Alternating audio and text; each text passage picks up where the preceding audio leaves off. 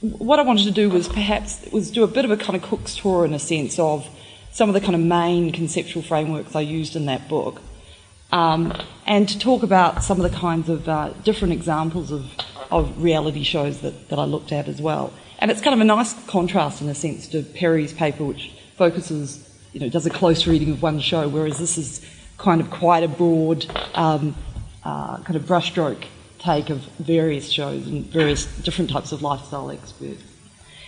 So I'm using this um, term lifestyle experts to, to cover you know, quite a large range of, of figures. So it's everything from, from TV chefs like Jamie Oliver and figures like Trinny and Susannah, who Perry has already talked about, um, to a host of kind of less well known expert personalities.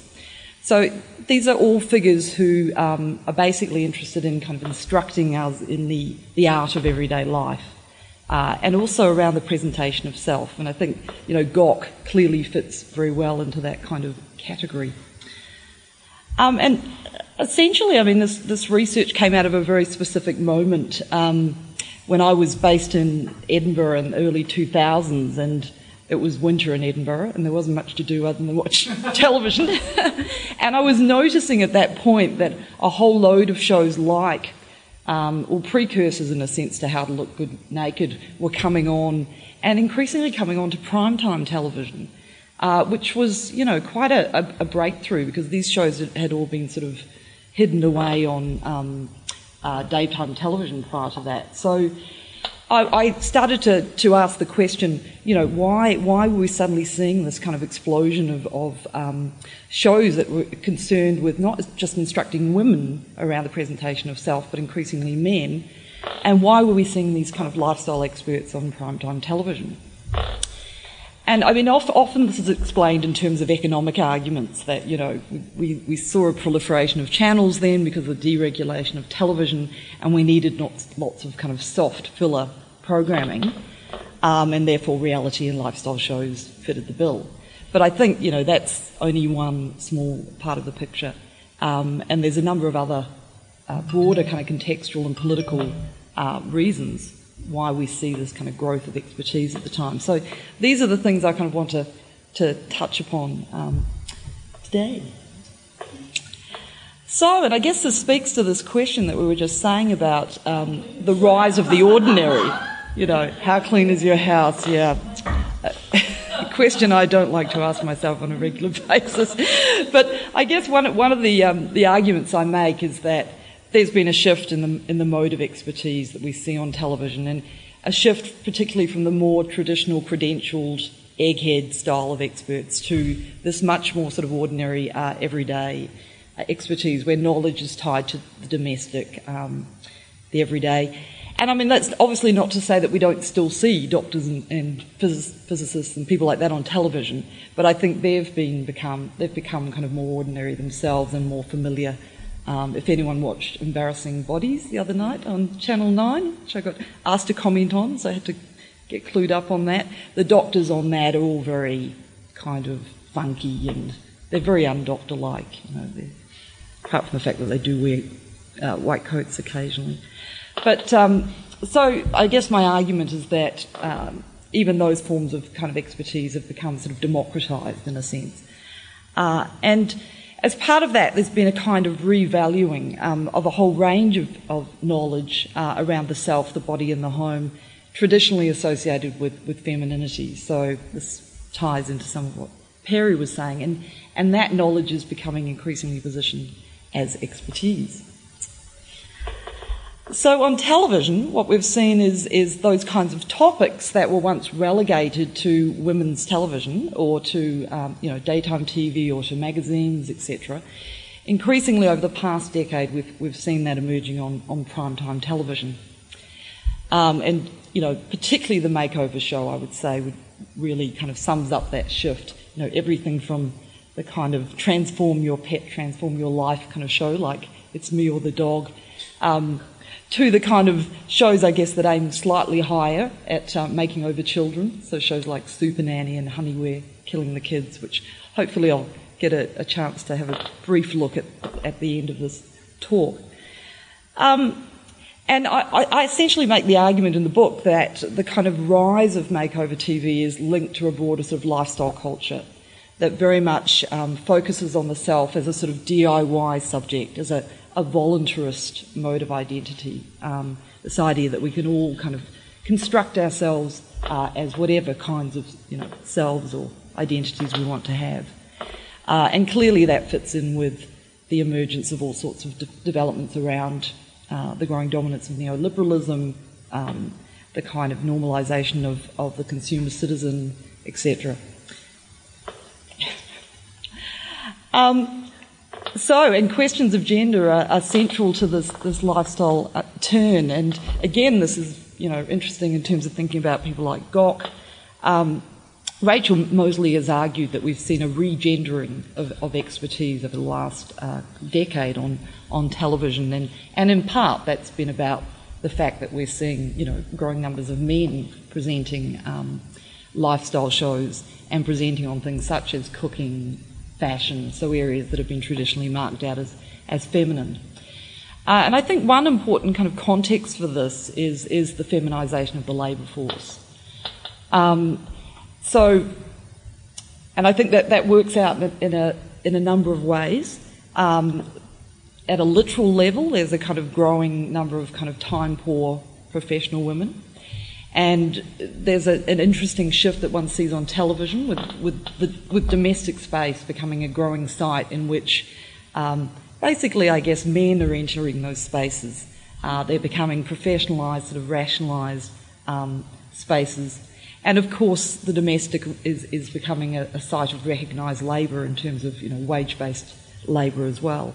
So I think this kind of, of, of kind of shift is translated into um, the growing number, I guess, of, of shows that increasingly scrutinise um, homes and, and turn them into kind of sites of public spectacle. And I'm thinking of shows like, um, I don't know if you've seen the BBC's Life Laundry, but um, also Hoarders, which has been on here. And these are shows in which experts go in and re- reorganise people's domestic lives essentially. And it kind of normalises the sort of notion of domestic management um, as a process increasingly requiring paid expertise, so professional expertise.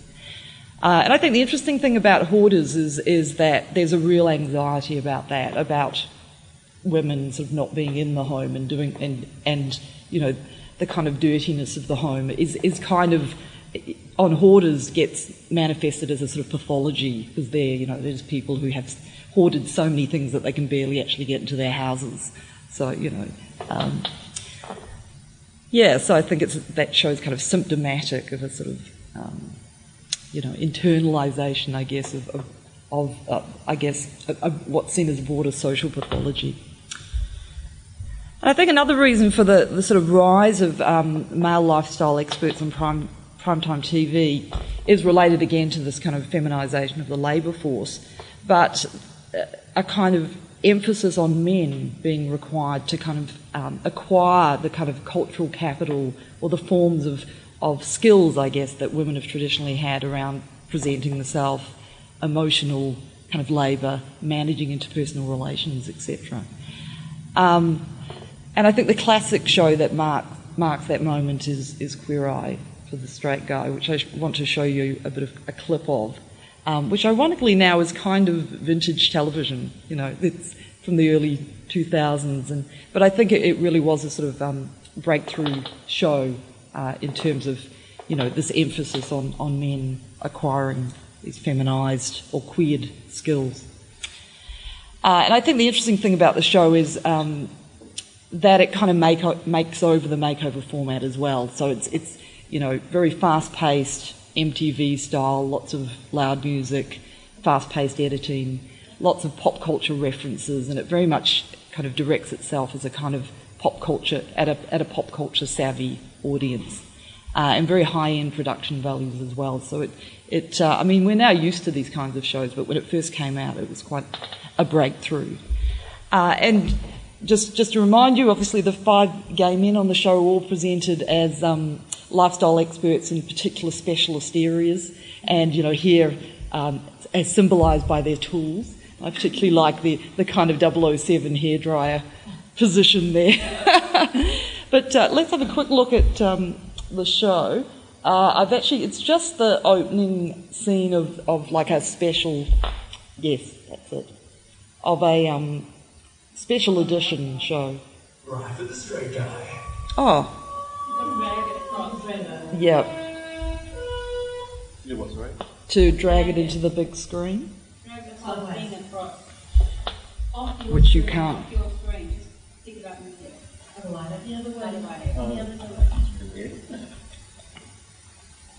Yeah, so you just move it up. A, well, you can press play on here, but um, Make over the world. One straight man at a time. Mark Finnegan, 37 years old. down the bottom. He's a telephone operator. Does he climb the poles and stuff? Or No, that's our job. John Murphy, Port Authority policeman. Guns don't kill people. That fashion does. Age, Jack Toll, hippie dad. It's a lot. Floyd Bridge. The movie. Guys, he has chronic halitosis. my lecture theatre. We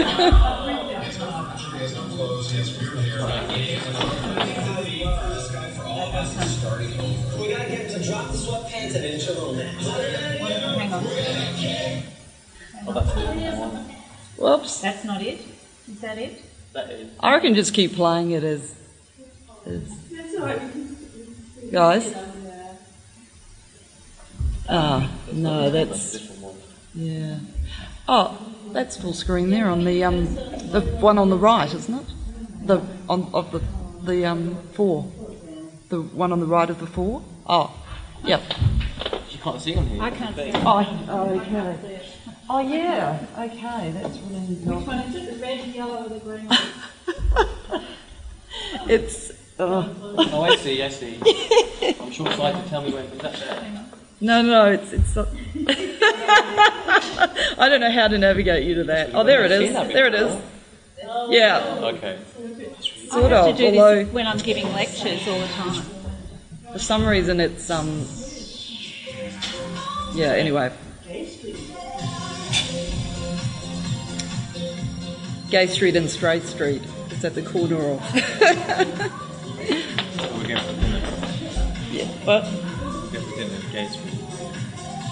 I was just going to show you the opening bit where they um, run into people's homes.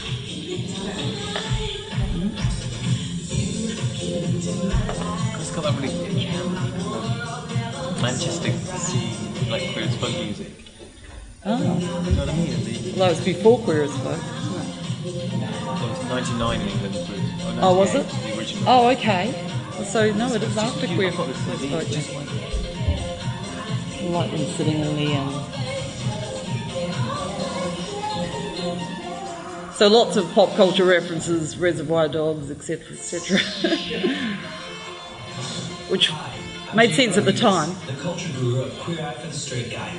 And in tonight's bringing you our favorite queer eye moments.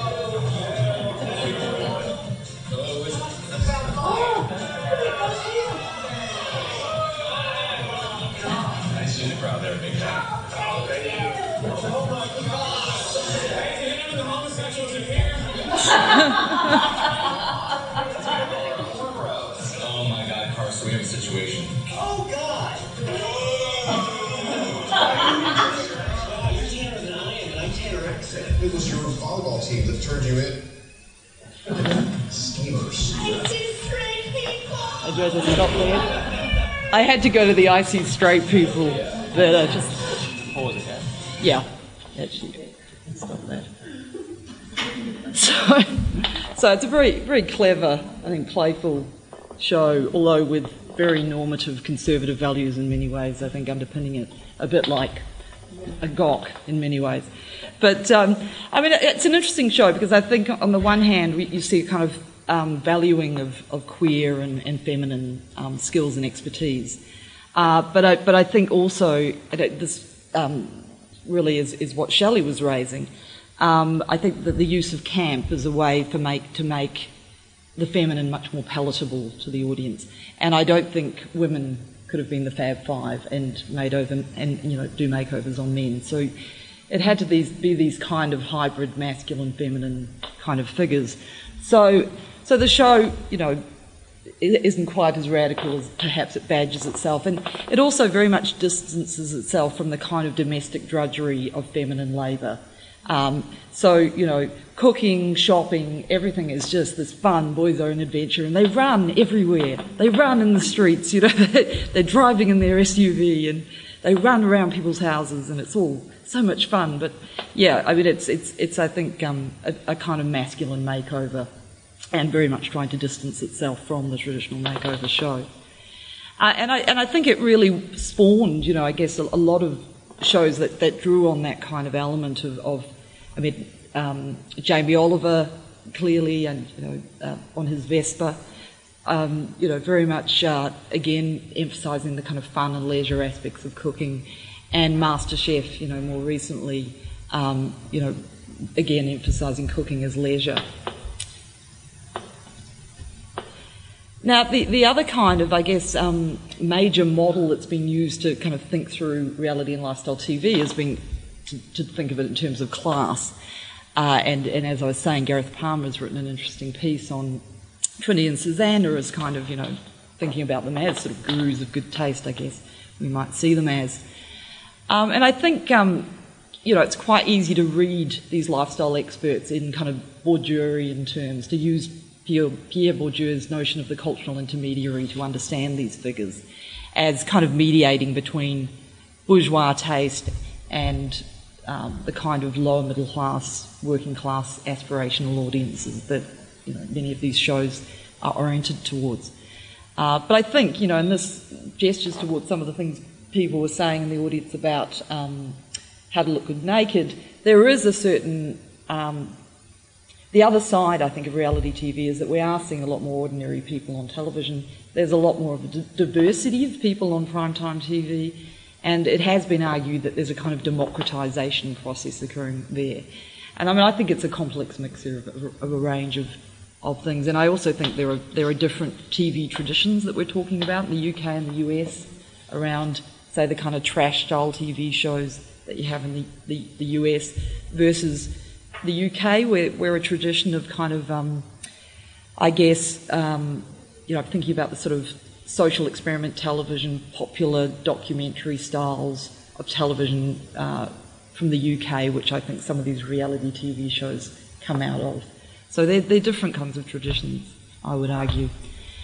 Um, but I do think um, there is a strong uh, kind of trend within, within particularly British shows um, towards a kind of uh, humiliation style of, of reality show, um, a fairly sort of moralising um, uh, style of makeover show where you, you have kind of working class people who get made over by fairly didactic, moralising lifestyle experts. And I guess the shows I'm thinking of are Ladette to Lady, which we talked a bit about last week, um, but also The Biggest Loser, Honey, with, We're Killing the Kids, which I'll um, show a bit of.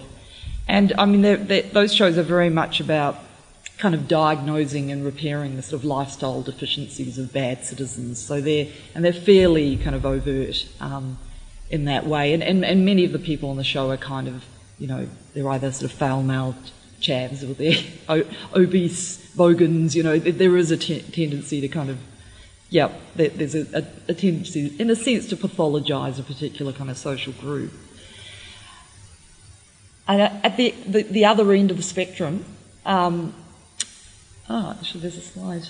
Oh, there's a slide missing, but um, there's the kind of more, um, I guess, softer pedagogical uh, kind of shows, such as MasterChef Australia, um, that really kind of emphasises aesthetics, etc., and you know the kind of um, the good life, uh, and you know, I think the, the, the, the kind of figures of expertise on those shows are much more kind of friendly and, and comforting in a sense. Um, and I mean, Ma- MasterChef Australia has been talked about as being kind of a bit of a reaction against sort of humiliating reality TV and, you know, being a much nicer kind of variation on the reality show. Um, I think the interesting thing about MasterChef is that it promotes very high end bourgeois cuisine uh, on you know, a commercial network, and it tries to aim at a very broad audience. And I think it works very hard at being, on the one hand, sort of aspirational TV, but also um, being careful to distance itself from, from being too posh.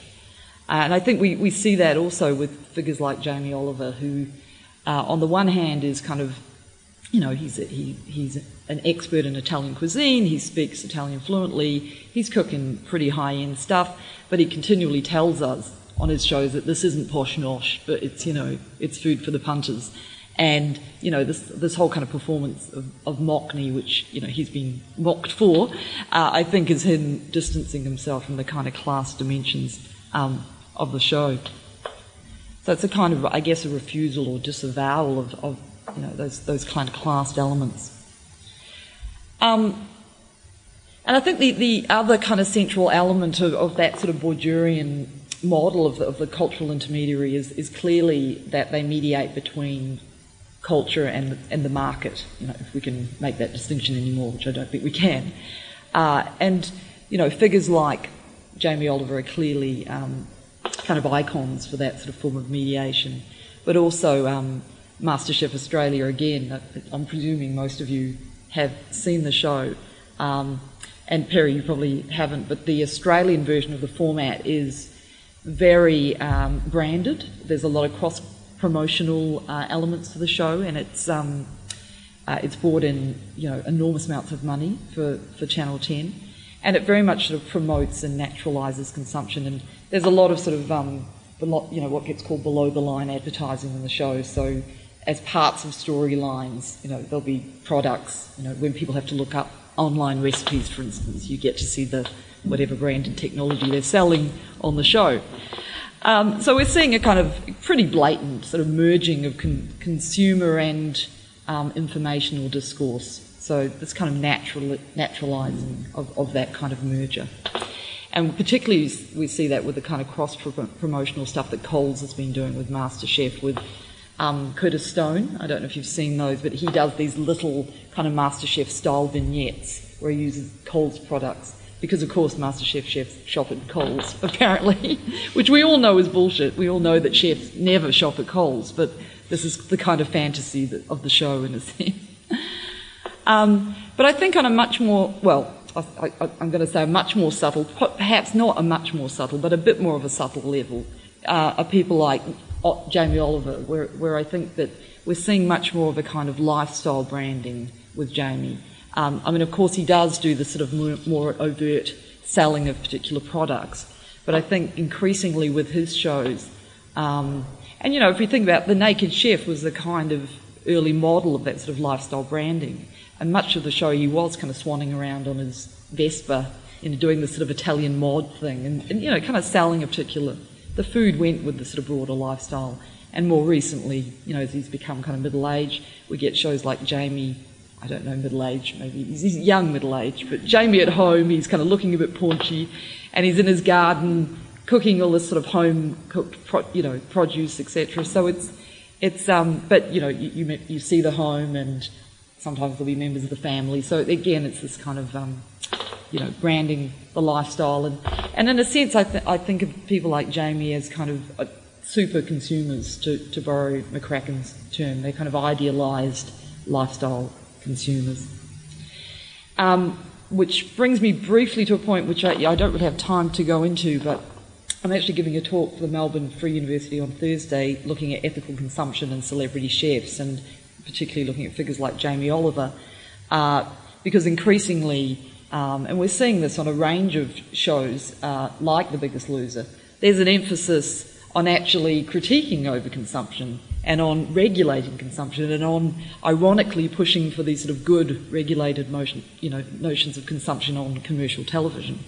Um, and Jamie, I think, is particularly interesting. Uh, I think of him as a kind of um, lifestyle evangelist in, in more recent years. He's run a number of shows where he's been pushing kind of locavore eating, eating organic. Um, he's even critiqued industrialized global food practices. You know, shows like Jamie's Fowl Dinners, where he's critiquing um, battery hens, etc. So he's an interesting figure, and um, Bell and Hollows have described him as a moral entrepreneur, which I really like. It's a, and I think it captures the kind of paradox of within capitalism, that we've got these kind of critiques from within capitalism itself. Um, so I think he's a very interesting and complex um, figure. Now I'm going to skip that, um, go on to the next slide. So I, thought we'd just end with looking at um, a show that I guess is at the very kind of moralising um, kind of end of the makeover spectrum, and which speaks to, to again some of the things that Perry was raising around uh, what's been written about quite a bit now in reality TV, and that in scholarship, and this is the the argument that as the kind of neoliberal state has pulled back from you know providing support, social support around education and health, etc that reality television is increasingly stepping in to fill the gap. You know, and people like Laurie Ouellette and James have written a book in, in the US uh, called Better Living Through Reality Television, where they make that kind of argument. I think it, it, it's a bit more com- complex in, in the Australian setting, but, but I think we do see elements of that at, at play here. Um, and, I, and I think it's, it's interesting to, sh- to see increasingly um, lifestyle shows focusing both on pleasure and responsibility, aesthetics and ethics. So we're, we're increasingly getting this kind of you know combination. Uh, and I, and I, I mean, the problematic dimension of that, of course, is this sort of um, increasing individualisation and psycho- psychologisation of, of broader structural social problems, and that's been particularly played out with obesity. I mean, that's probably one of the, the biggest areas where reality television is kind of stepped in and, you know, the biggest loser being the classic show that really kind of um, pathologizes individuals uh, and, and kind of uses, I guess, technologies of surveillance, um, to, you know, the sort of Foucauldian argument about um, governmentality and internalized forms of surveillance. Um, I think uh, is very much, you know, played out on reality shows and where lifestyle experts as well kind of teach um, the people on the show to, in a sense, internalise the gaze of the expert. Uh, and the interesting thing on The Biggest Loser is, you know, in those confessional moments where they have the weigh in on stage, people will often actually use this quite psychologi- psychologized kind of language that they've sort of learned, in a sense, from, from popular culture to, to kind of diagnose their own pathology. Um, and yeah, so as they confess to, you know, the audience and the larger audience, uh, there's often this kind of, you know, I, I'm often amazed by how psychologized actually the terminology people use about their own kind of problems are. Um, so I wanted to show a, a clip from this um, show because it, it, it's, uh, again, I think it, this kind of individualized, psychologized um, uh, kind of approach to, to broad social issues is very much at the heart of Honey We're Killing the Kids, which was um, a BBC format that got um, made over as an Aussie format uh, a few years back, and I actually went to watch the making of the show, uh, and I did some field work, um, which was really interesting. Meet the Marx family. There's Dad Eddie, Mum Ray, and their son Andrew, 11, and daughters Kim, 12, and Kirsty, 10. Their house runs like a bed and breakfast, with room service included. Who's the kiss? These kids call the shots. I think they're pretty much boss one, two, and three. they eat what they like. Oh, I'm gonna do the driver.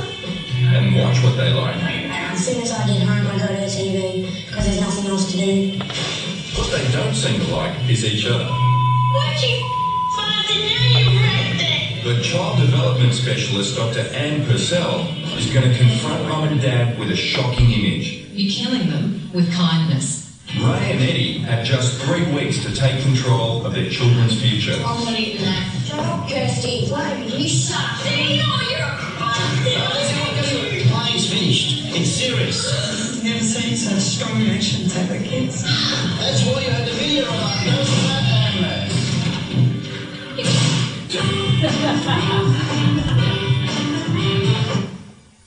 Yeah. so, um, yeah, so the premise of the show basically is uh, Dr. Anne Purcell, who's the, the expert, um, observes these families who have hidden cameras planted all around their home for a week and observes all the kind of behavioural problems and uh, the eating problems and the too much, you know, watching television, etc., etc. And then a whole team of experts goes in and kind of intervenes and changes their lives quite dramatically over a three-week period. So they basically get rid of all the sweets in the house. They take away a lot of the screens, televisions, and uh, limit screen time, which I think is kind of ironic for commercial television to, to be doing. And um, so, you know, one of the, the weird ironies about the sort of ethical consumption um, message of some of these shows. And um, they also, you know, enrol the children in various kinds of things like judo and etc. And they and they kind of get the family to spend a lot more time together and very much promoting kind of middle class models of, of family togetherness, etc. Um, and uh, yeah, and the, the other thing they do, which um, is is show these um, quite horrific images of of these morphed images of, of which look to me like you know forensic police kind of you know headshots um, of uh, you know how the child will look like at 40 if they continue to be on the current diet and you know behavioural trend that they're currently on. I don't know how scientific that is, but you know. Yeah, and well, the other thing is, I mean, actually, I don't have it there, but they often seem to develop mullets, which, uh, you know, didn't realise that was a side effect of eating too much fatty food, but apparently it is. So, so yeah, I mean, it's a very, it, has got a very sort of moralising middle class element to it. This show, and then when after three weeks, if they put into place all the things that Anne Purcell tells them to do, then they get shown a new morph, and of course, in the new morph, the children look like you know lovely when they're 40. So, so it's it's a pretty simplistic kind of um, you know simple sort of model, uh, and the show didn't do hugely well.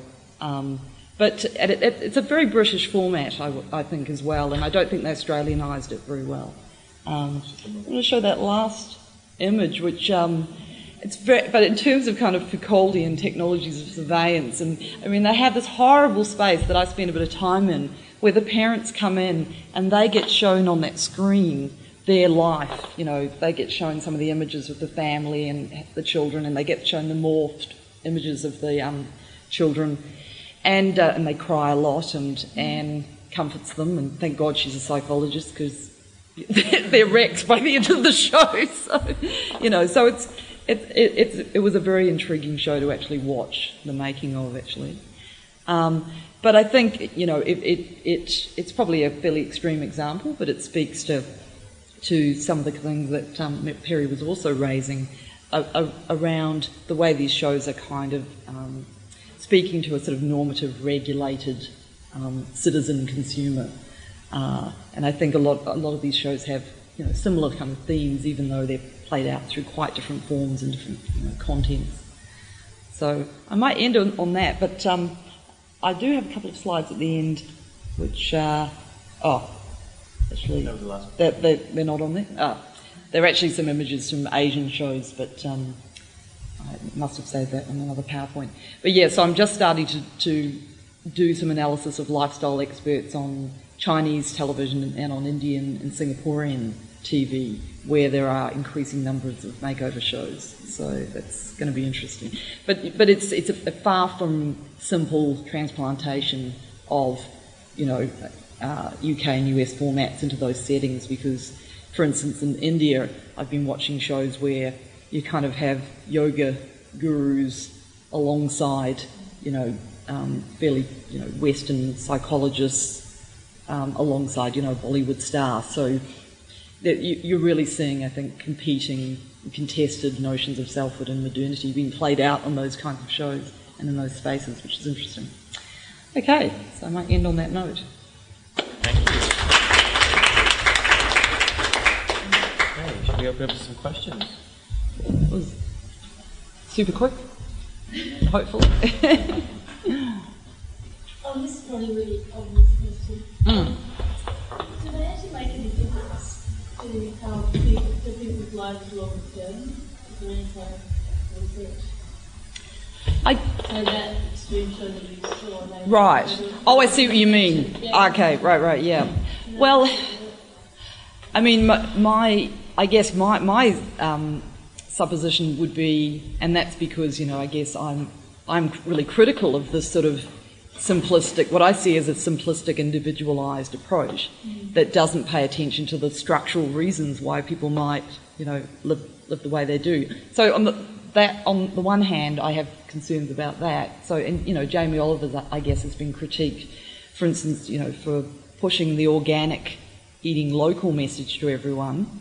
Um, because as people have pointed out, if you live in, you know, a working class suburb of, you know, northern town, um, there ain't too many, you know, high-end organic stores available to you. So, you know, it's a, it's a very, it assumes that people have access and, and the cultural and economic capital to access those kinds of, um, you know, lifestyles and goods. So there's that, that side of things, I guess. The other question for me, I guess, is I'm, I'm ambivalent about this and, and because, you know, I'm, I'm thoroughly kind of middle class now, you know, I've become the, the ultimate, I guess, self-managing middle class subject myself. But I, but I do get disturbed by the sort of universalisation of, of middle class notions of, how, of, of health um, and this obsession with being a kind of regulated, thin person who, you know, doesn't watch too much television and exercises an awful lot and, you know, watches their diet. I mean, I, I, I, think there's an uh, implicit kind of um, classed dimension to, to that that really disturbs me. So I have, you know, ambivalent feelings about that. But I guess the so so I guess for me the question would be, yeah, well, why are, what, why are we asking? I mean, I guess for me it's it's, it's a problematic um, thing for this show to be even going in and intervening in people's lives. So that's the first thing. Um, whether it does have a long-term effect, I mean, I'd, I'd probably um, be very sceptical that it would. Uh, but um, they, with some of these shows, they do go in sometime later and follow up with, with families and often find that people have got, you know, not surprisingly slipped back into old routines or whatever. But I guess for me, I, I, I just think we need to be pretty critical about the whole basis of, of the, you know, these kinds of shows. I hear Um, what you're saying, that like there was a show about um, female circumcision. You know, how kind of trying to educate people, you know, this is Mm. what's going on in your family, or maybe that's a but maybe some kind of, you know, something that you couldn't be so culturally relative about, mm, perhaps. mm. Because I definitely hear what you're saying, that's kind of obvious, really, but in another way, that just being, you know, that kind of cop out saying, Uh, well, I, I, I don't think female circumcision is the same thing as obesity necessarily. I mean, I think it's it's difficult to, yeah, it's comparing pears and apples in a certain way. But I get your point. I mean, in a sense, it's it's um, yeah, do it. You know, with female circumcision, there is that question. I mean, some people have raised the issue of how, you know. As Westerners, can we intervene and, Yeah, exactly. and impose moral standards? So, that, yeah, it, it is a, So a, a relevant question. the subject of like documentary, right? Obesity, which is a documentary or. Yeah, well, maybe that's too extreme, but, you know, maybe you could have a, um, a certain family situation where there was a, um, you know, there was a lot of misogyny kind of practices going on and they could sort of see themselves in that context and, you know, I know, make changes or That's like kind of local. consumption. So it is I guess- I guess my kind of question would, you know, yeah, sorry. It does nothing, and it's an indicator, it's an interesting indicator of where society is at, like you're interested in it as a social product.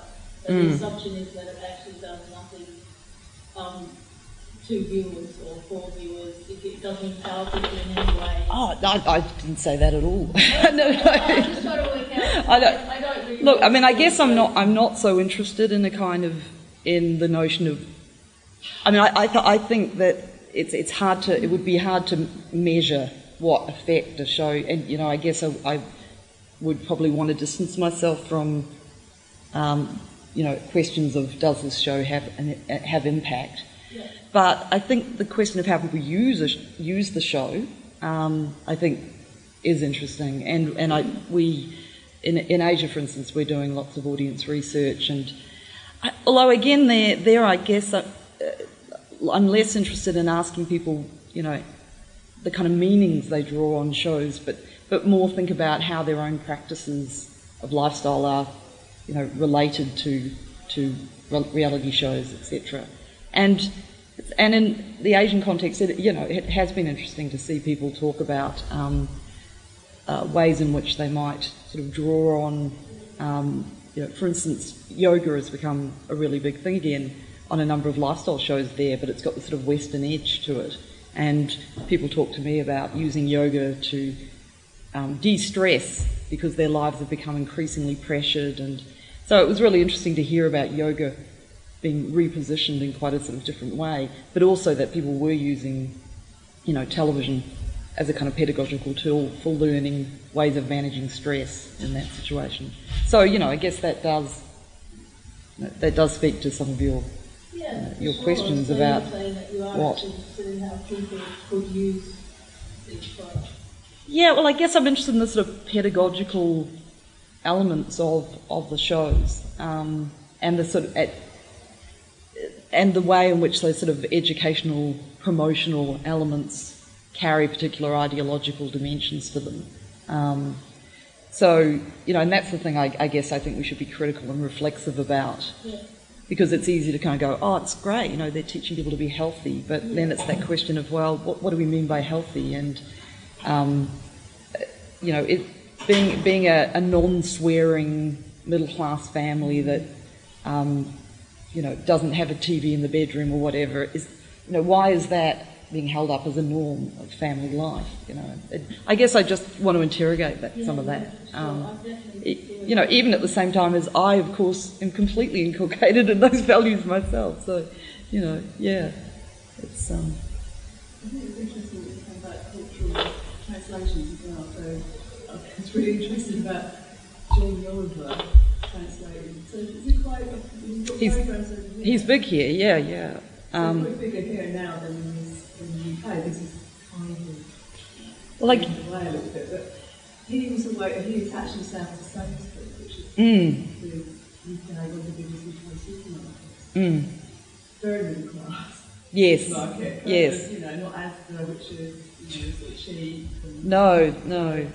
And, it's, and not, you know, Marks and Spencer's, which is usually higher middle class. So, um, but he kind of says, you know, he, he claims to come from a working class background. Which is not quite right, is it? Because his, his parents, they, I mean, they own a pretty nice pub, and so he's kind of, he's sort of petty bourgeois. But there, I do, I, he does really perform a kind of work, you know, working class lad. He does the lad thing, yeah. I mean, he's toned that down a bit more recently, I guess. But I mean, you know, he was really critiqued for it. I mean, He's made up a chain of restaurants. Yeah. Very expensive and very small portions.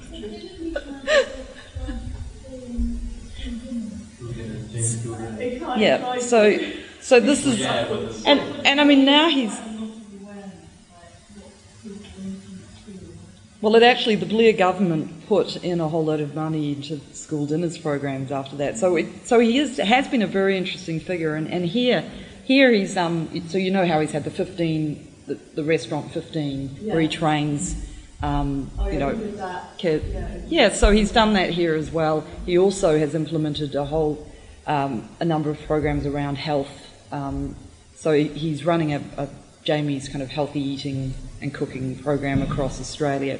And now he's, he's you know, he's also tried to move into the U- US, where he's finding it much harder because, um, you know, it's much harder to battle big bu- business there. And so, you know, Jamie's Food Revolution, which kind of critiqued, um, you know, global That organised. Well, Yeah, he? he did. Really, was and school dinners thing, but really slanted for it because they didn't like being told what to do by No. And and I and also I think that kind of more that kind of you know he critiqued um, uh, basically you know companies that were producing um, food that he saw as you know substandard for and sending them to you know for school dinners.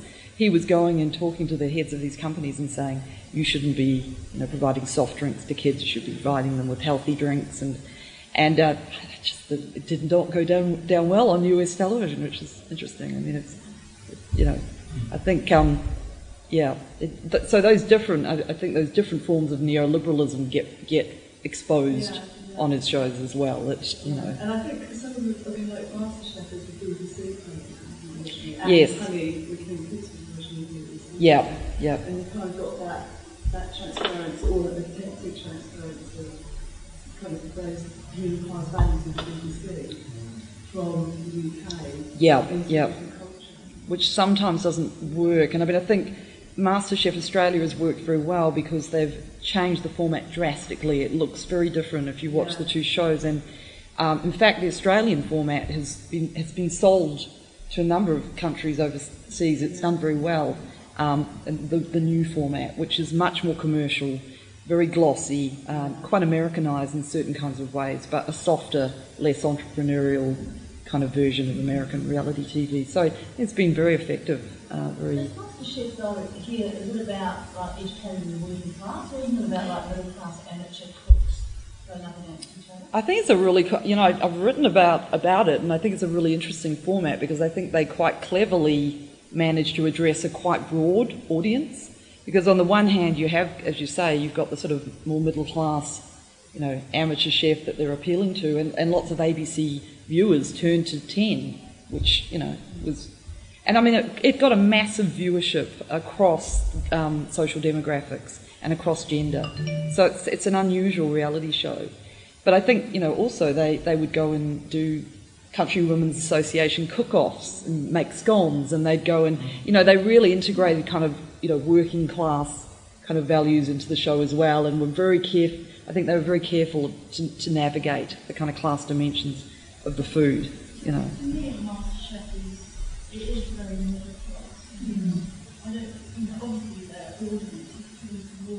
They've got a, they've got quite a working class, a broad working class audience as well. Oh. Well, yeah, the interesting thing is, you know, when they have at the beginning the larger group group of people who um, go, you know, try to get on the show, there are often quite a few working class people in that initial mix. But the last, the final mix, um, are usually fairly middle class. And, you know, they're, they're often accountants or lawyers who are really bored and whatever. Something about law that everyone wants to get out of law and become a, a chef. But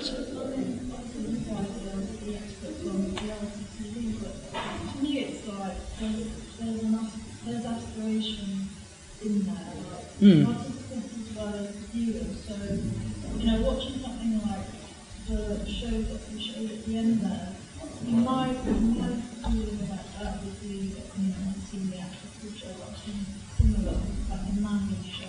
Super Nanny, yeah, yep.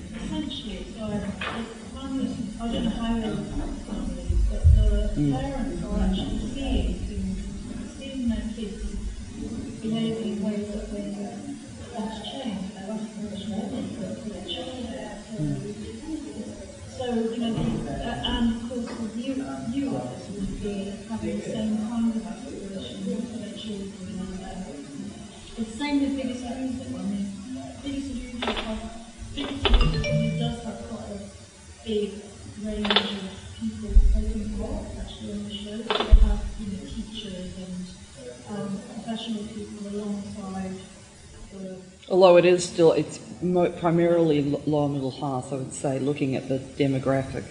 You know, firemen and, um, yeah, there aren't that many different. fr- It's different from MasterChef in that sense. Yeah, yeah, definitely Yeah. And I think that's that's about you know who's prepared to expose their body on. I mean, not you know most most bourgeois. I wasn't there to expose their bodies, but who want that transformation in their life? I mean, It's Yeah. Yeah, but I mean, I think the aspirational dimensions. I mean, it gets called. You know, these shows get called aspirational TV by TV producers, and and you know, are totally right. I mean, the it, psychology is right in there, right from the start. It's a, Mm. It's a really major part of it. So people, it really is about people becoming self-reflexive. Mm. And that's not really a class. Well, I, mean, I would argue it is, and, and Bev Skeggs, you know, makes a, a good argument that the, the sort of reflexive critical self that is often um, held up on these shows is a very kind of calculative bourgeois subject.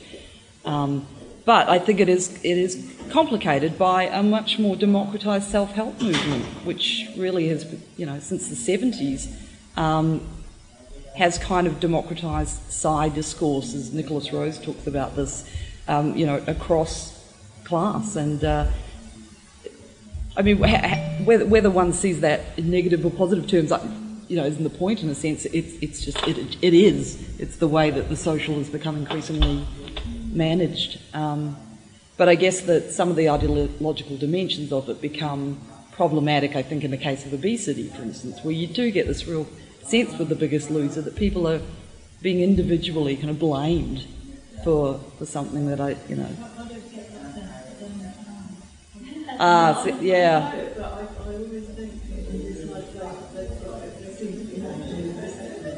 Yes, but, uh, but that is about uh, eating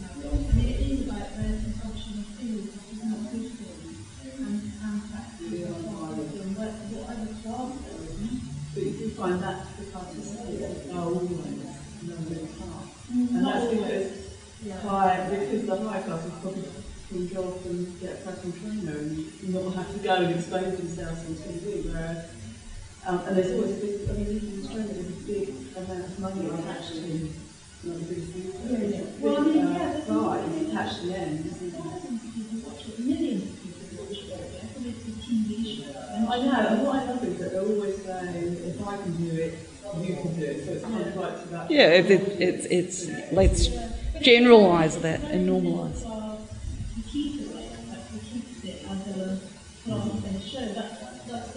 circular.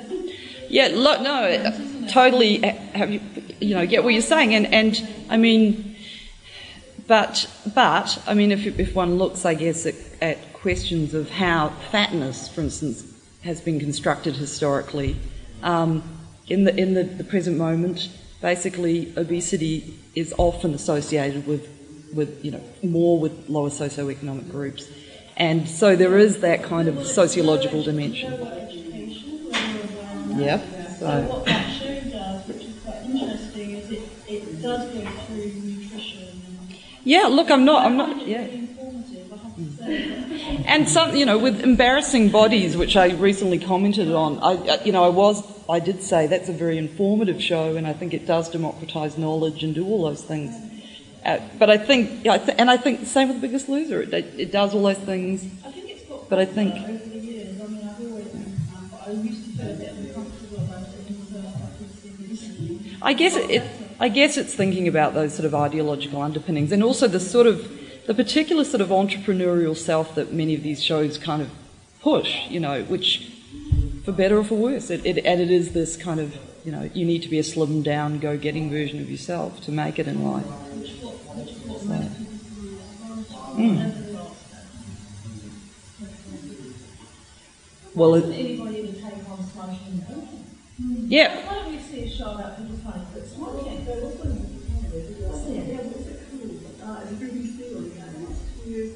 But you know, I just love to see a reality show where people all enjoy themselves, get fat, and smoke a lot. You know, I'm just getting sick of this sort of like moralising. You know, it's like a, a drug or a drug show where you just got to take lots of drugs. I mean, that would be great.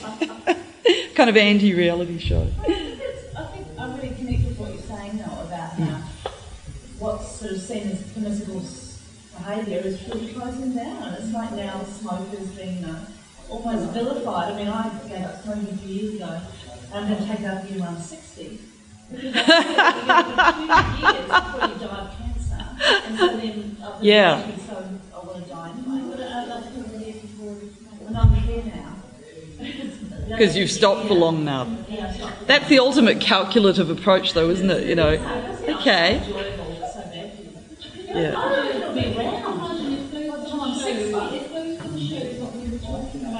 that was what popular TV was about, you know, smoke, hate, all that stuff, we would be critiquing it in exactly the same class But this is the other thing. Think about MasterChef versus The Biggest Loser. On MasterChef, they encourage overconsumption. They encourage fatty food, meat. Vegetarianism is a marginal element of the show, okay? But it's middle class. You're allowed to you're allowed to eat like that if you're middle class. On The Biggest I mean, I'm being very simplistic here, but I do I I feel like The Biggest Loser. It has elements of the kind of carnivalesque Bakhtinian, you know, uh, the, the more positive, let's just let it all hang out on television, but I think it also does have this kind of, you know, normative middle class aspect.